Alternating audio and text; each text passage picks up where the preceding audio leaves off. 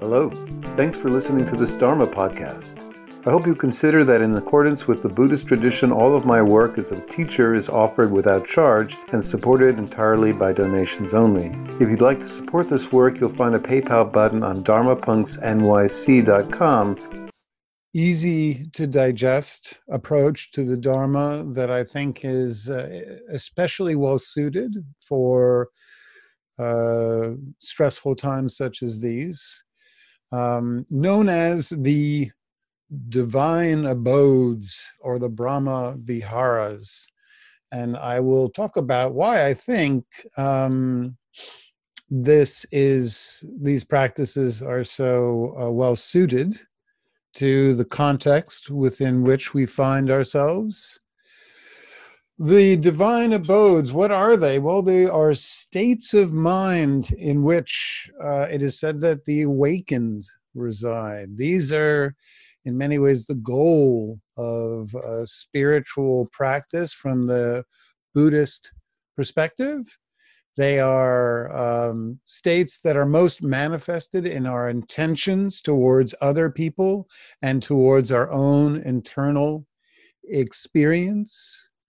Um, they are sometimes known as the four immeasurables, a complete, in and of itself, simple spiritual path that can be practiced without limit. The beautiful thing about the these divine states of mind, these pure uh, intentions, is that it's said that if you practice these, that you don't really need to add anything else to your spiritual practice to go all the way to a state of enlightenment. Um, and indeed, much of the Dharma, uh, the Brahma Viharas, are found throughout. It's also lovely in that it's four easy to remember uh, uh, reflections or intentions. And uh, so it's not like all the some of the other buddhist uh, teachings can be far more complex. For example uh, trying to follow the eightfold path the four noble truths or the paticca samuppada uh, requires a lot more cognitive reflection, and uh, it's sometimes more difficult to discern uh, at times how we can implement uh, in day to day moments. Uh, there are many other the wings to awakening, the five factors, and so forth. But I think the most portable of the Buddha's Dharma taught many different paths, all of which lead uh, to some form of freedom from stress and suffering. But I think the Brahma Viharas are amongst the easiest to implement in day to day life. Now, before we jump into what these uh, four divine attributes are, or these uh, esteemed attributes are, it does require a very, very basic understanding of karma karma, of course, lies at the very heart of what the Buddha taught. And um, it's also probably the most misunderstood of all the uh, core uh, insights of the Dharma because so many of us have already developed ideas from popular culture of what karma means. Namely, the most generic belief of karma is that if you kick a dog, uh, why you, you would do that, I don't know. It's a bad thing to do. But if somebody kicks a dog, then sometime in the future, a dog will bite them. Or if you do something bad, uh, somewhere down the line, uh, something bad will happen to you. Now, this is a cause, a, a, kind of a rudimentary mechanistic cause and effect approach to karma it's based on the idea that the universe is an enclosed system and that um, all actions breed contrary reactions, and that somehow if you act in a negative way, there's some kind of force that will, in some future date, uh, enact retribution, or if you act well, that in some future date something good will happen to you. This is actually not the most uh, accurate. In fact, it's in many ways an inaccurate uh, way to conceive of karma. I'm going to read you one of my favorite summaries of it but in the wonderful sutta called the Kalamas, where the Buddha is confronted with a lot of uh, doubters and people who are really understandably nonplussed by being confronted by another spiritual teacher. And they basically ask the Buddha, why should we believe anything that you teach or say? And the Buddha says, don't believe anything that anybody teaches or says or tells you, or anything that's in, you know, that's common sense or that's uh, rumored. See for yourself. And if you do see for yourself, he goes on to say, you will find that if your intentions are peaceful, if your intentions are free of selfishness, then you will live with ease and having done no evil action, trouble will not seek you out. This insight essentially boils down to a psychological insight that when we act out of any harmful or selfish intentions, that it essentially creates a sense of one, uh, a very divisive, a very antagonistic state between me and other people. Psychologically, it uh, works under the observation that if we uh, host uh, positive emotions towards others, we will also feel and experience those positive emotions, not only towards ourselves, but that we will also be experiencing positive emotions while we are uh, developing those intentions. If we are constantly uh, intending some form of punishment or some form of uh, uh, meting out some kind of justice towards other people, then we will not be in a very pleasant state of mind. Now, given um, our species' uh, advantage, which is our ability to form tribal bonds, our ability to affiliate in positive ways, the brain over the, the course of primates developed neural regions and circuits that reward, in fact, empathy. There's a special uh, region right behind the frontal lobe called the uh, supramarginal gyrus. In the no, it's not right behind. It's actually in the back of the brain. I don't know what I'm talking about. The supramarginal is in the back. Gyrus, which is right near the dorsal anterior cingulate cortex, which essentially raises and lowers our dopamine, uh, not dopamine, or serotonin, excuse me, and endorphins, depending upon how well our bonds are with other people, how concrete and supportive and how um, positive our tribal relationships are.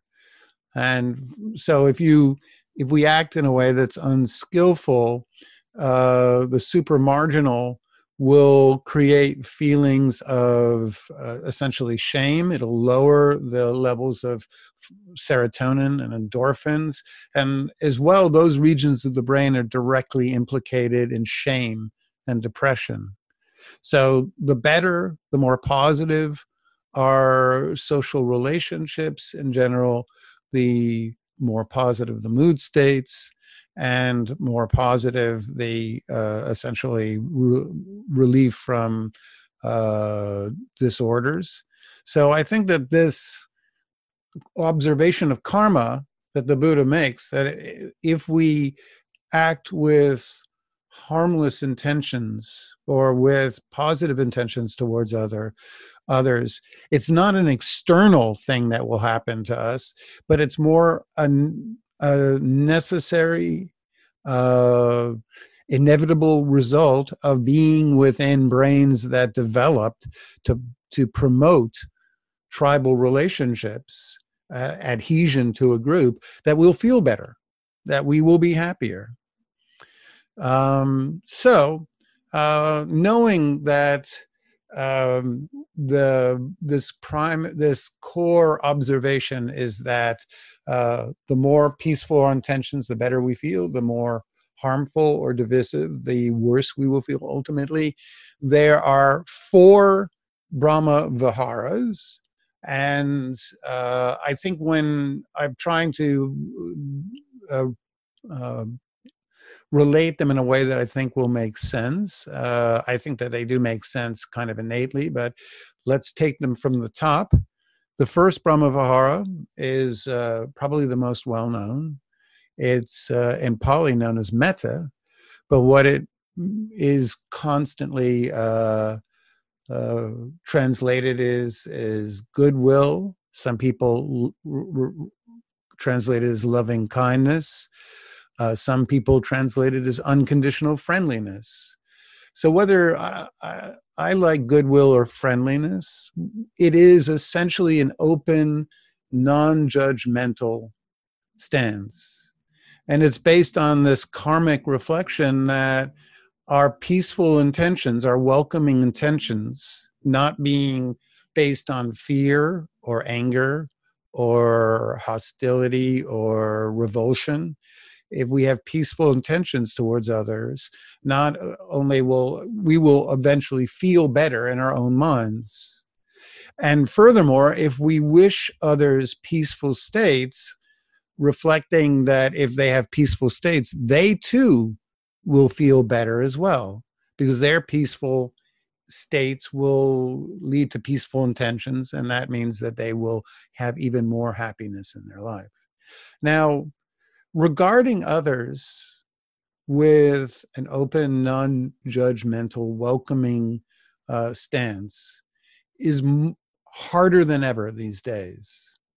Uh, certainly in New York, I can't speak to anywhere else, uh, but in New York, um, I've noticed more and more as I uh, walk around, and when you know we encounter people uh, there's this tendency to, and understandably, reflexively regard others as threats. Because human beings, let's face it, are the way that other human beings get COVID. And so the more anxiety in the culture, the more uh, um, uh, uh, uh, unknowns we're faced with, and also the fact that masks cut off so much of our face and we can't read each other's facial expressions. Therefore, all we can see are the eyes. And it's very easy when all you see of somebody's eyes is to mistake a friendly regard as something that might be hostile or might be uh, diffident or so forth.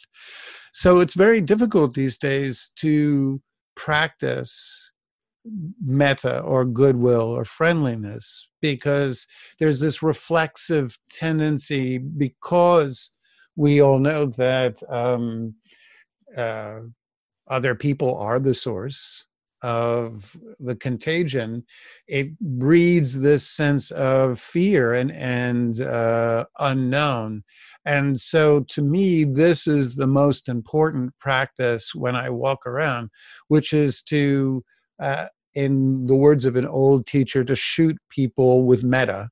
shoot people with goodwill, to literally think as I pass them by, may you be happy.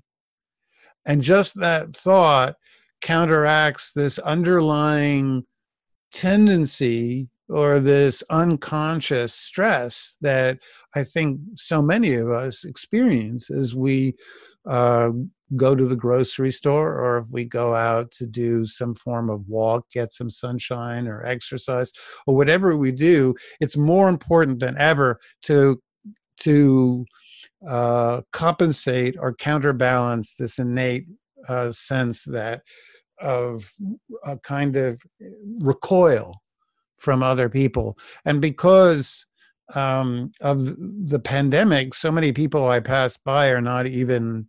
I mean, New York was never a great place to begin with for eye contact, but it's definitely not a good place for it now because there's something about wearing masks and you know trying to keep social distance that through mood congruence turns into this sense of adversarial and unfortunately one thing that's also been happening in new york is there's a lot of social, uh, there's a lot of shaming that goes on.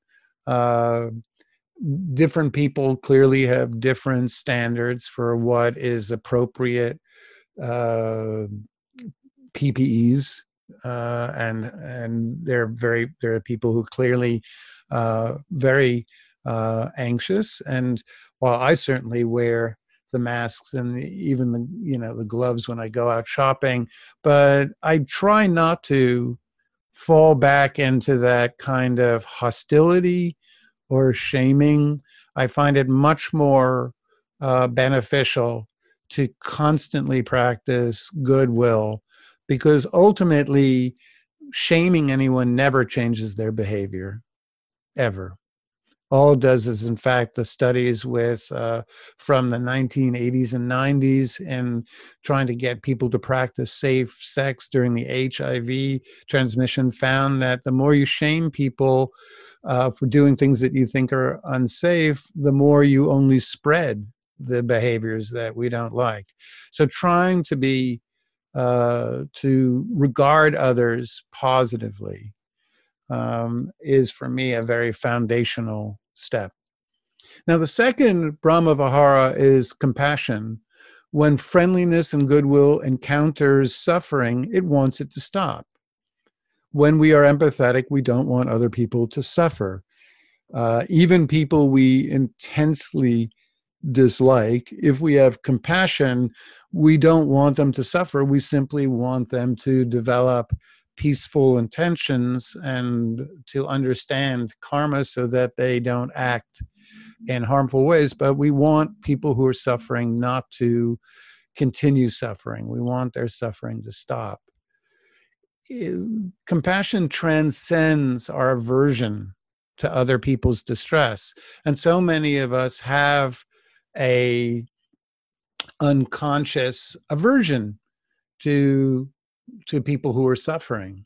Um, this, of course, stems back to our uh, species history when other people uh, were ill or were uh, uh had essentially given way to some form of mental illness or so forth. Um, part of the innate response was to get distance and we can have this underlying degree of disgust or aversion to other people's suffering. Uh, so compassion asks that we overcome this this innate programming and to listen to empathize. It doesn't mean that we get involved to the degree that we feel the need to fix everyone else's suffering. Compassion is a stance of not judging another person's distress if we have the ability simply to listen because deep down inside when people are suffering the most uh, fundamental need is for some they is for someone simply to listen and hear what someone is going through. That's what regulates our emotions, and that's what allows us to begin to heal. Um, so, compassion doesn't ask that we become, uh, that we stop everything that we're doing all the time, and that we become completely caught up in trying to uh, address another person's suffering. But it's a intention to not fall back into this again reflexive uh, sense that oh some form of pity will pour them or some form of of judgment oh well you know uh, it's simply uh, an empathetic regard. The third is kind of almost in many ways uh, balances out the compassion towards uh, not only do we experience compassion for other people's suffering, but we experience appreciation for other people's uh, good emotional states, for their serenity, their joy. When goodwill encounters uh, somebody who's happy, they want the happiness to continue. So, just as compassion wants suffering to stop, Uh, compassion is goodwill that wants suffering to stop. Appreciation is goodwill that wants happiness to continue. Appreciation is the uh, ability to appreciate another person's uh, skillfully won or earned uh, rewards. Most importantly, about appreciation is that it doesn't fall into the sense of competition with others.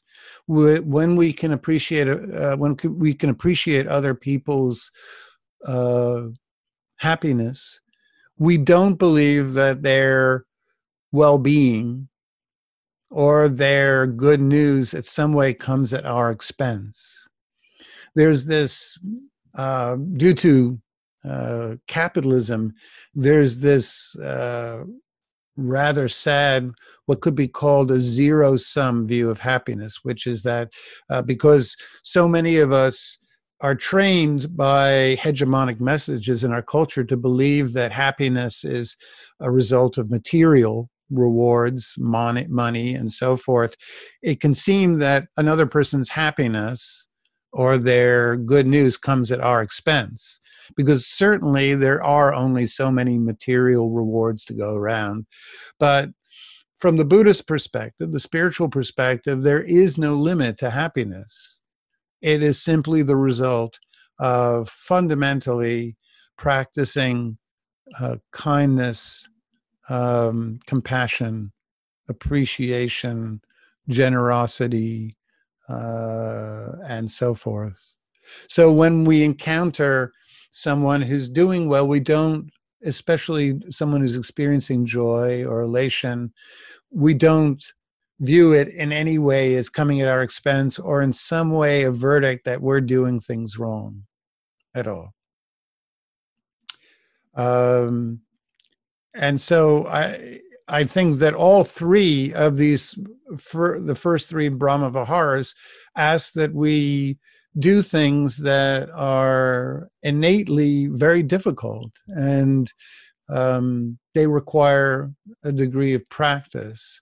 We all like to think of ourselves as um, having a degree of goodwill, metta, but um, uh, practicing, especially these days, towards strangers, towards people we don't know, towards uh, people who we believe are acting irresponsibly and so forth, is very, very difficult. Compassion is very, very difficult to practice with any sense of balance. Appreciation is very, very difficult in any capitalist consumerist society or culture where we innately believe that other people's uh, well-being or or uh, happiness certainly means it comes at our expense. Now we all want spiritual life to be comprised entirely of positive emotions. Uh, that's why there's such a thing as spiritual bypassing and why uh, some people use meditation spiritual uh, practice as a way to try to uh, get past negative states. Um, but the this idea of the emotional mind should be constantly positive clearly doesn't always work. And the more we try to always just focus on these first three, they we will inv- invariably activate reasons uh, to not practice them. Uh, no matter how much we try to experience goodwill or towards people we don't like, it'll be very, very difficult. Uh, moreover, the emotional mind in and of itself is prone to be over involved in other people's lives. And so while the first three Brahma Viharas are heart practices, the fourth Brahma Vihara, equanimity, is very much more a cognitive reflection or head practice. It's our heads or our cognitive or our, you know, our ability to ref- stop and reflect that knows the limits to how much we can be meaningfully involved in helping others and feeling compassion or being engaged in other people's lives equanimity essentially is the balancing of the Brahma Viharas. When equanimity encounters dukkha, or which uh, otherwise known as suffering or distress that we can't alleviate, especially despite if we even try, it simply doesn't become alleviated. Uh, equanimity is the ability to, to detach before we add more suffering. Very often, if we try to help someone through some form of compassion and our initial attempts are met with intransigence or uh, disinterest, or it just comes to a frustrating conclusion, we'll try harder or we'll keep pushing them to do something. And this can only add tension into the relationship, but more importantly, it will start to um, deteriorate our own sense of inner peace.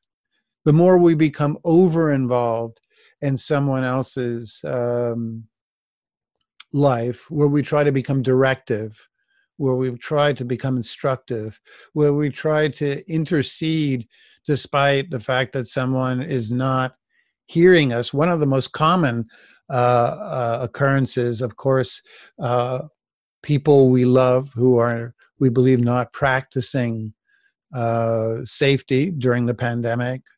Might be people that we really care about who we hear or, or we know are not uh, uh, using the kind of protective devices when they go out or seem to be uh, disregarding some of the basic protocols, it, we can be engaged in these constant uh, battles to try to get them to act in a way that we believe is uh, responsible.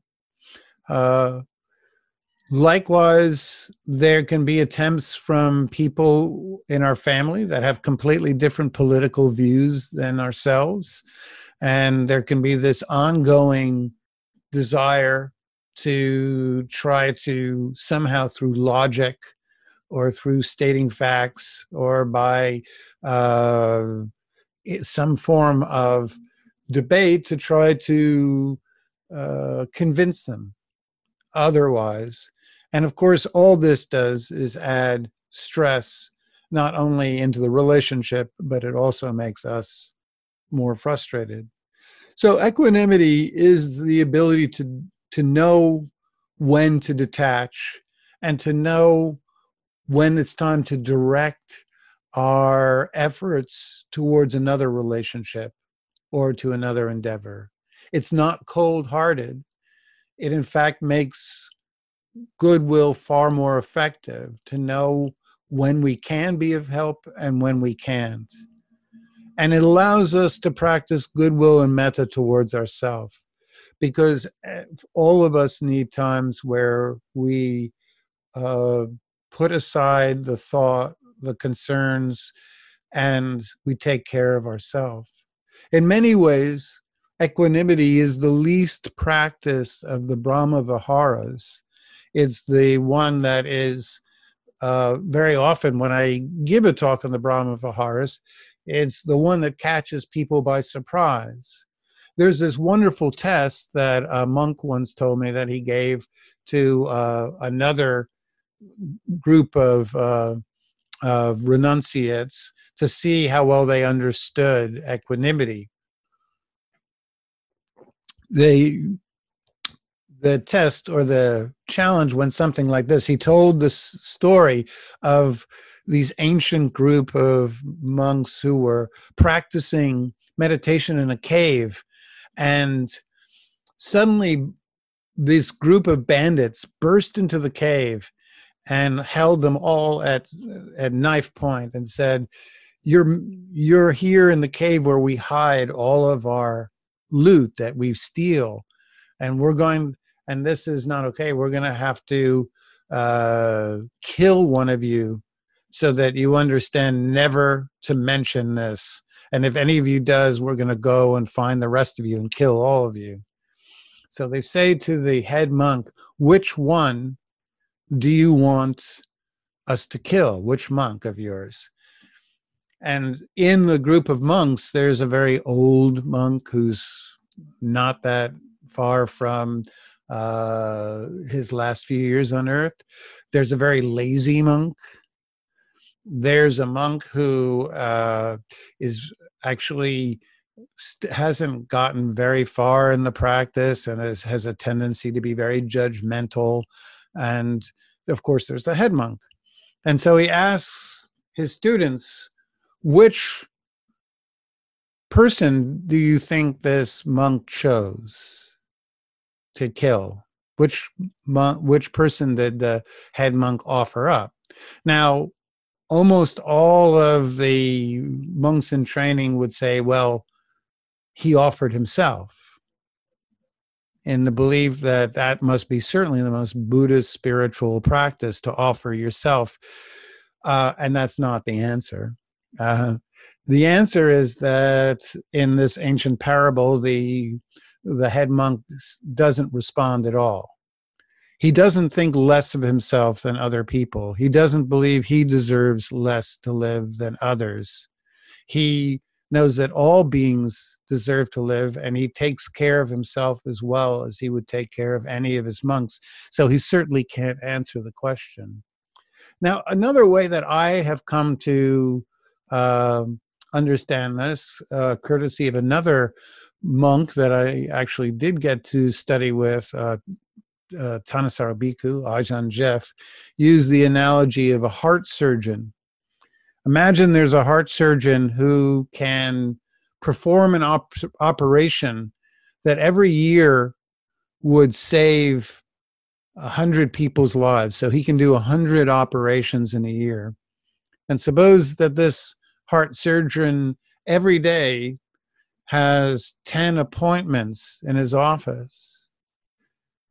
And further suppose that one of the first one who comes in is somebody that he cannot help, somebody whose heart condition, his operation will not in any way uh, prolong their life or help them address in any way uh, the uh, the abnormality.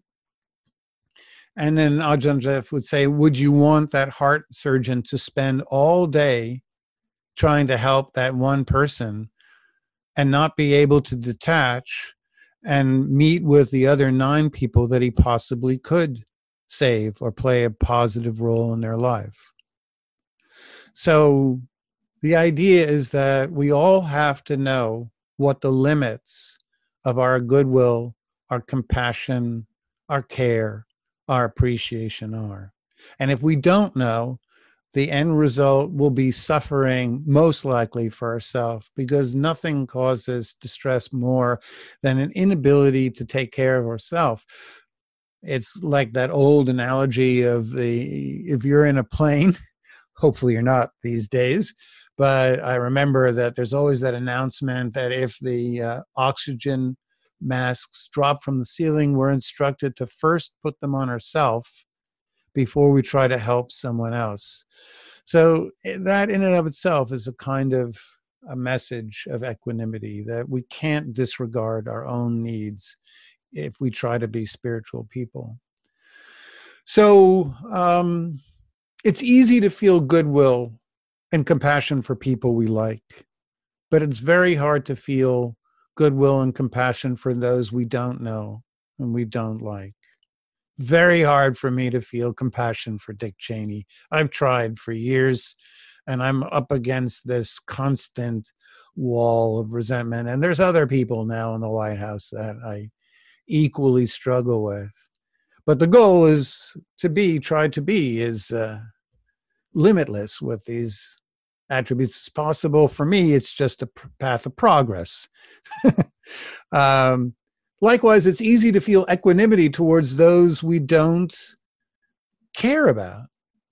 Uh, there was a very funny comedian who died uh, quite a number of years ago, Patrice O'Neal, who did this very funny, even though if I describe it, it'll seem horrifying, but he did this very funny uh, uh routine where he talked about himself watching the news, trying to feel the requisite amount of compassion when he hear he learns about uh, 3000 people in a country he didn't know existed had perished in a landslide. And it's this very funny uh, routine of him trying to form his face into compassion he just can't do it. And it is hard to feel um, compassion and goodwill to people we don't know. And it's hard to feel equanimity when people we love our suffering. It's easy to feel equanimity towards those we don't care about. So the practice is really, if anything, for most of us, to feel and spread our ability to feel compassion first for those we don't know, especially goodwill these days as we walk down streets and we see others, to overcome that reflexive regard of other people as unsafe, which I fear will um, uh, follow this uh, pandemic like a shadow for a long period to come. This uh, undercurrent of aversion or fear of others. And it's also another part of the practice that's worth exploring to try to feel equanimity, even though some people we know, we love, we care about might be suffering, to know what our limits are. The entire program, 12 step program of Al Anon, which has uh, been so helpful for so many countless millions of people, is based on the ability to develop equanimity through setting boundaries. Not everyone needs to practice these attitudes equally. I should note that some of the most secure people who grew up in excellent uh, family systems can experience so much empathetic connection with people in general that they fail to set good limits and take care of themselves. In one sutta by the Buddha, the water snake sutta, the Buddha notes that if somebody believes that we are all interconnected to the point that we suffer anytime anyone else suffers and we can't carve out any space for happiness and know how to detach at certain times we'll never be able to experience any happiness because there's always suffering going on in the world. So even the most uh, well balanced people need to learn how to practice equanimity to know um, when this ongoing regard for the suffering of others, we need to take our own break and to take practice some self care. The anxious, those who grew up preoccupied with just single attachment figures in their life, generally fail to set um, uh, an empathetic connection with other people and they tend to be so preoccupied with one person that they don't focus on goodwill towards others. Avoidance people who are loners who tend to uh, overly focus on self-reliance and are overbalanced towards detachment these are people that don't need to practice equanimity. They've got loads of equanimity. They they don't ever have a problem detaching.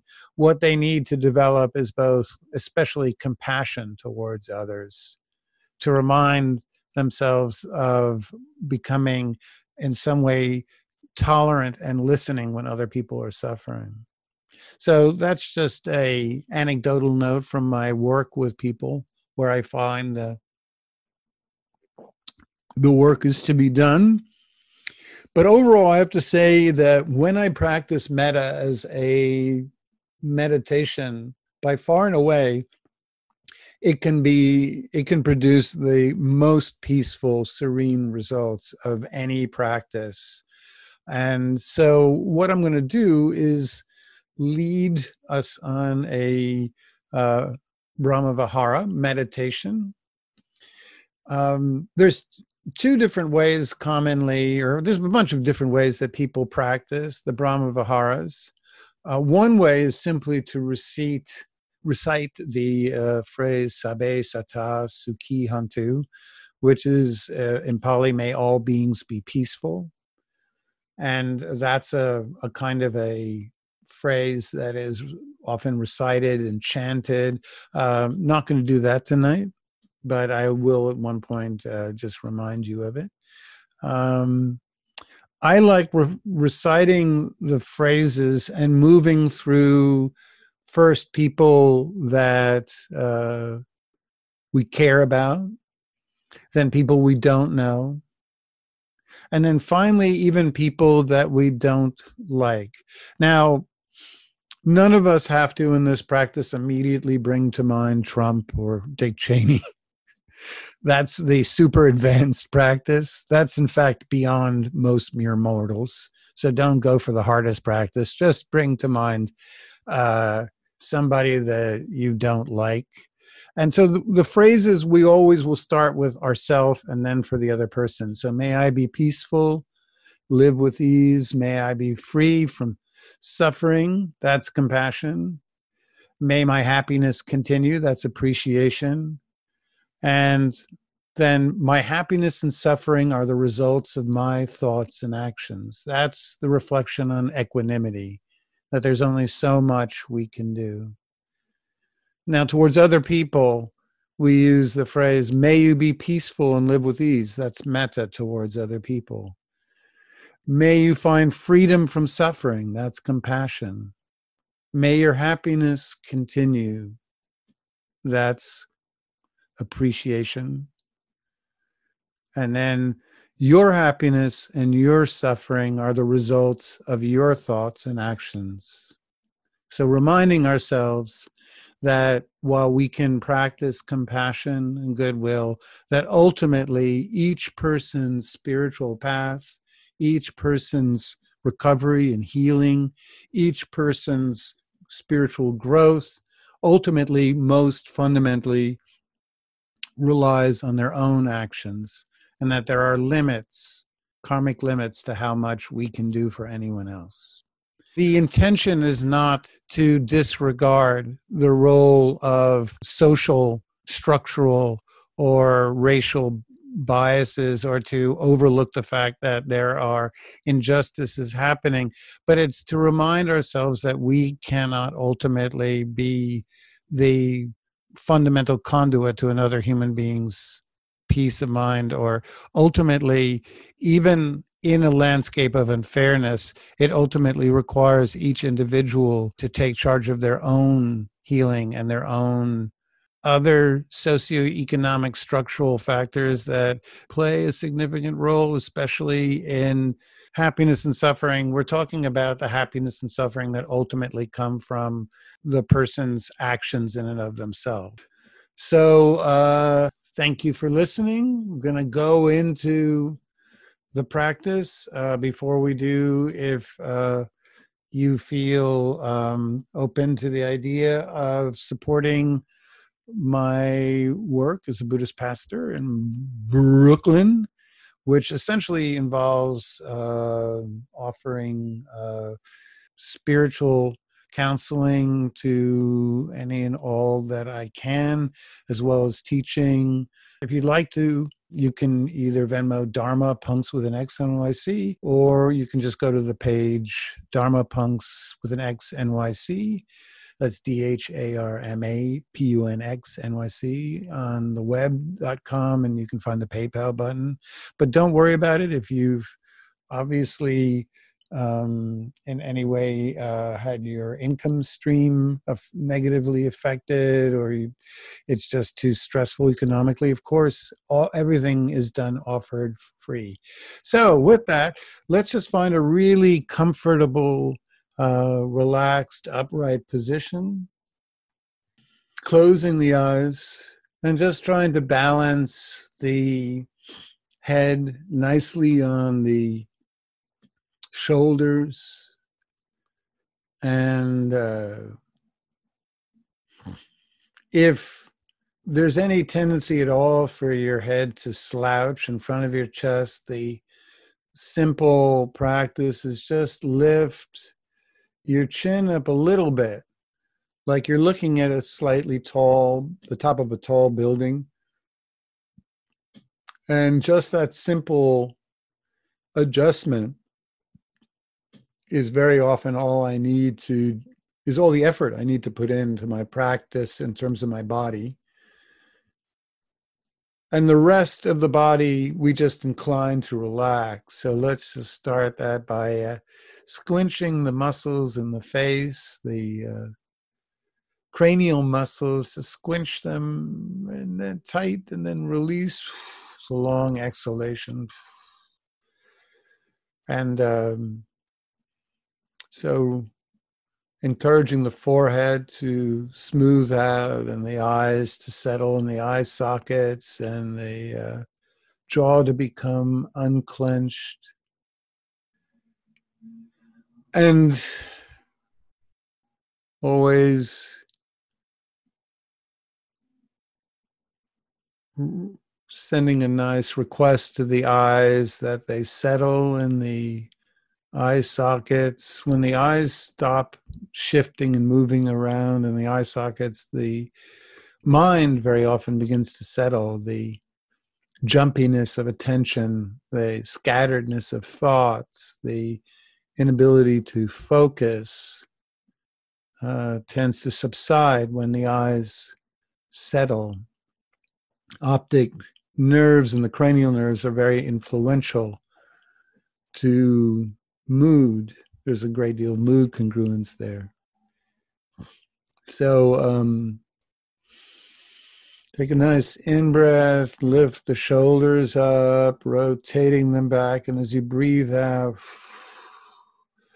dropping the shoulders back. So when you rotate them back, you open up the chest and you let the arms hang really heavily from the body and just allow your hands to just fall in the most comfortable position they can be, whether on your legs or knees or maybe just on your lap.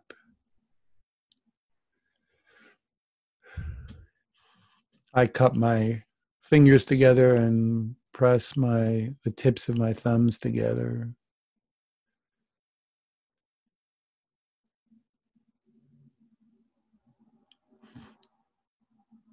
And then a third breath, breathing into the abdom- abdomen, the belly, and just let it expand as we breathe in. And then as we breathe out,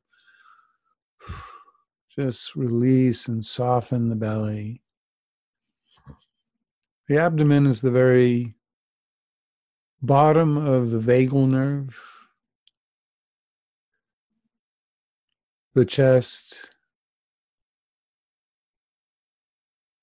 a very central part of the vagal nerve, in the face, the very top of the vagal nerve. So all these practices help tone the vagal nerve, which lowers our heart rate, makes us less reactive.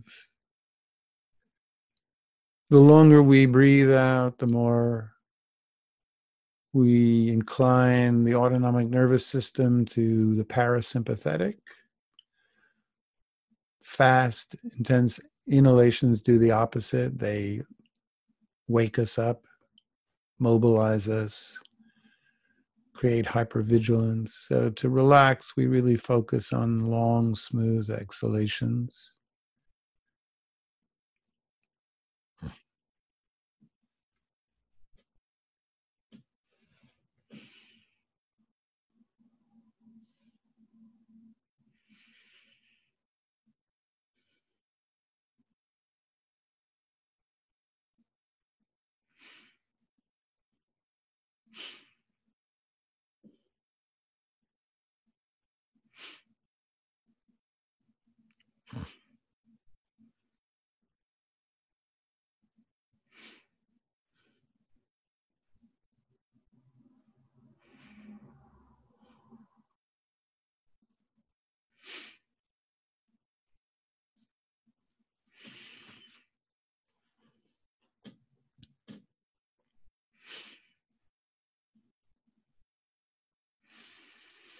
So try to cultivate that state of uh, having nowhere to go, nothing to do, nothing to take care of, where we've reached a destination that we truly enjoy, an opportunity to rest in the present moment. So it's this ongoing intention to relax into whatever is unfolding in front of us.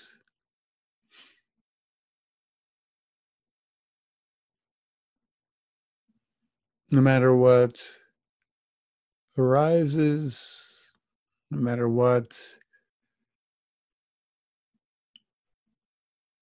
thoughts may suddenly appear, first and foremost, continue to focus on paying attention to the body.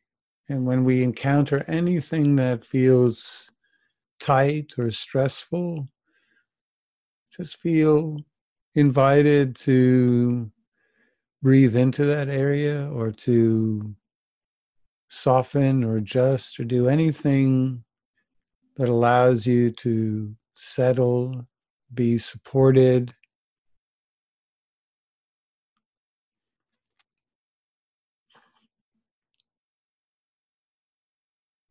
Kind of that state when you've taken a long hike and you've reached a beautiful vista. And the first thing you do is you find a comfortable place to sit and you just relax into this sense of having arrived.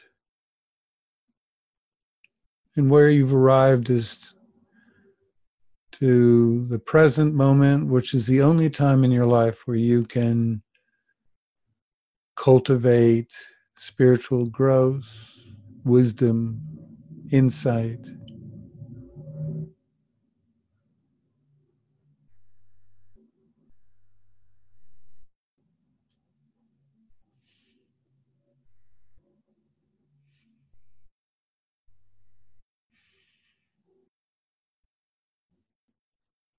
So if we encounter any sensation, we greet it with goodwill. We don't judge it. We don't get exhausted or disappointed. We just acknowledge. And then if some sensation in our body is tight or uncomfortable, we regard it with compassion, empathy, care. We try to, in some way, alleviate. If we encounter sensations that feel good. And we appreciate perhaps some area that used to feel painful that isn't right now. And lastly, if we encounter stress, tension, tightness, pain in the body that we can't alleviate, and we practice equanimity, we acknowledge it, and then we take time to focus on other areas of the body that we can address. We don't over focus on one area at the expense of others.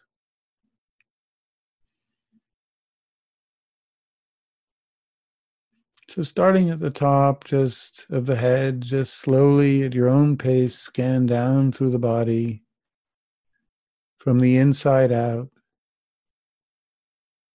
Noting, for example, if the forehead feels relaxed or does it feel scrunched? If there's any tightness, how can we use the mind to massage or send that area compassionate thoughts. May you relax. May I relax. And just continue moving down the body with a spotlight of awareness exemplifying all the Brahma Viharas goodwill, compassion, appreciation, equanimity.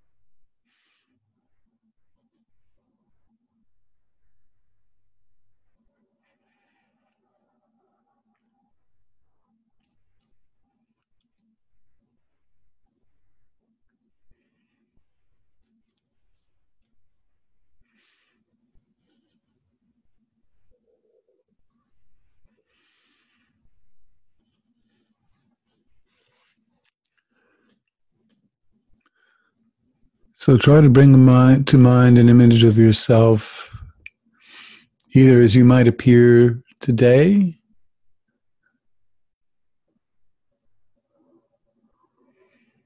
or at some point in the past, just any image, if you can, some summon an image of yourself.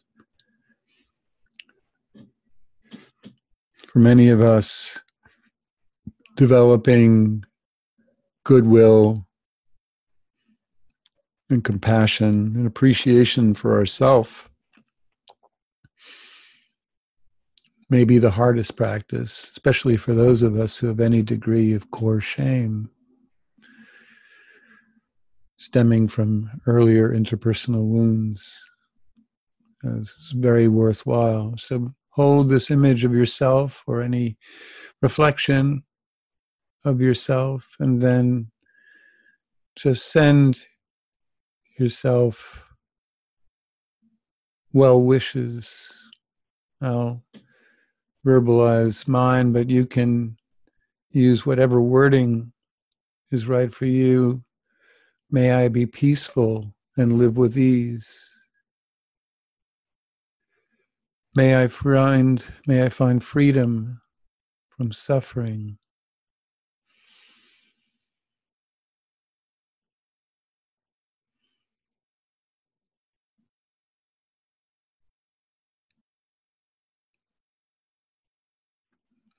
Either may my happiness or when I'm happy, may that continue.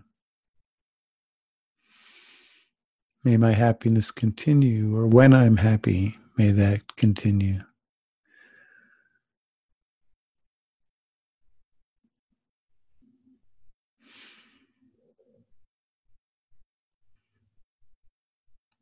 And finally, reminding ourselves my happiness and my suffering are ultimately the results of my skillful thoughts and actions. Reminding ourselves of our fundamental responsibility to ourself.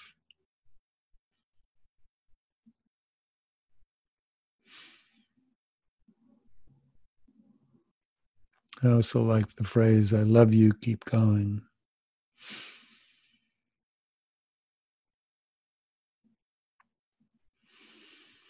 So now bringing to mind someone that we care about, someone that we love,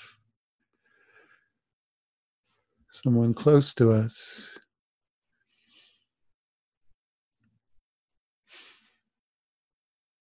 Holding their image or their name in mind. May you be peaceful and live with ease.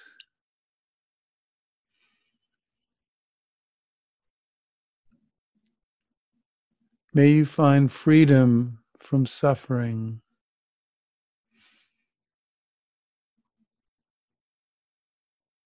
May you find freedom from suffering.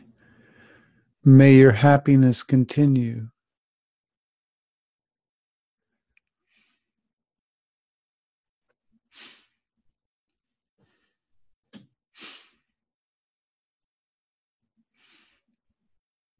But then equanimity, reminding ourselves of the limits to our goodwill and compassion. Your happiness and suffering are ultimately the results of your thoughts and actions. There's only so much I can do.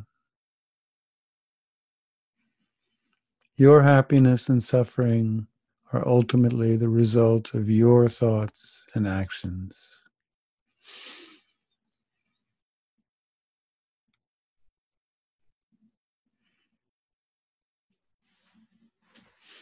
And now I'm bringing to mind someone we don't know.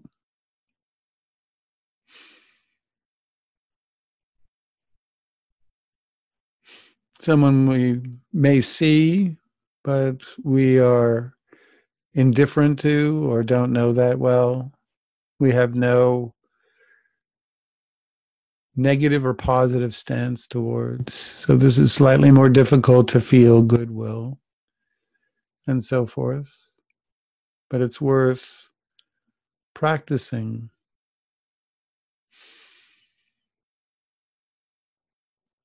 May you be peaceful and live with ease. Literally imagine sending that thought to this person. May you find freedom from suffering. May you find freedom from suffering. May your happiness continue. Or when you're happy, may that continue.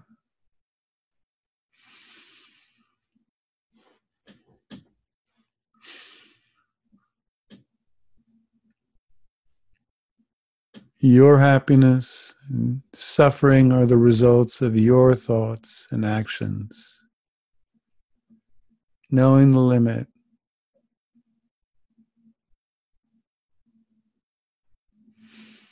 There's only so much we can do.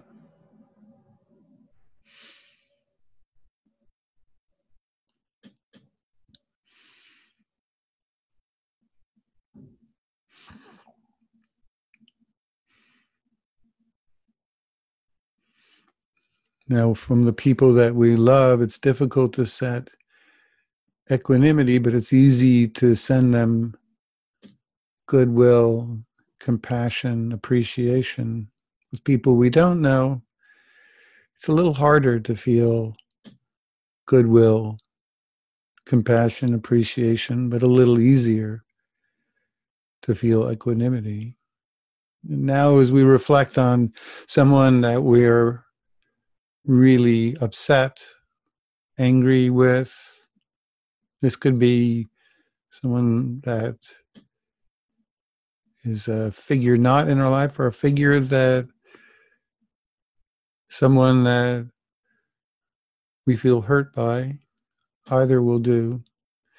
And you'll notice it's harder and harder to cultivate goodwill compassion, especially the more wounded or hurt by or disappointed by their actions. And it will be much easier to send thoughts of equanimity. But we don't want to send them those thoughts from a place of aversion. So, holding someone in your mind that's difficult May you be peaceful and live with ease. Again, knowing that if they are peaceful, then their intentions and actions will be peaceful. So ultimately, it is in not just their interest, but in the interests of all that they experience peace.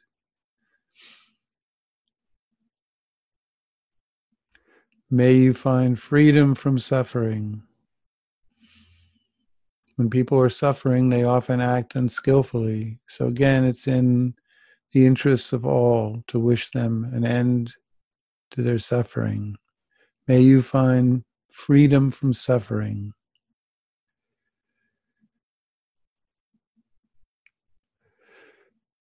May your true happiness continue.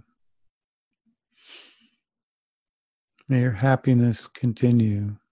And this is not happiness one from poor actions, but true happiness, the results of peaceful intentions. May that continue. And then finally, reminding them and ourselves your happiness and suffering are the results of your thoughts and actions. You are the owner of your acts. Not sending that thought with any punishing intention, just a very balanced reflection. Your happiness and suffering are the results of your thoughts and actions.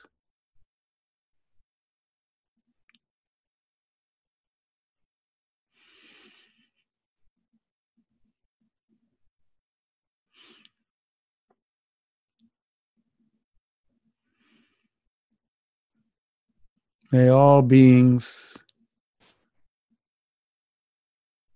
be happy, peaceful, live with ease. May all beings find freedom from suffering.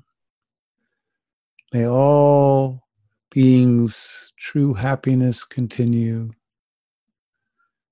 And may all beings know that their happiness and suffering, suffering are ultimately the result of their thoughts and actions.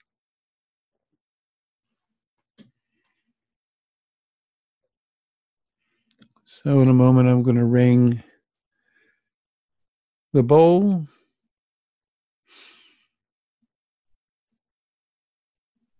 And when you hear the sound, just take your time and slowly become aware of the sights around you, but try to set an intention to bring with you the um, awareness of your internal body states as well.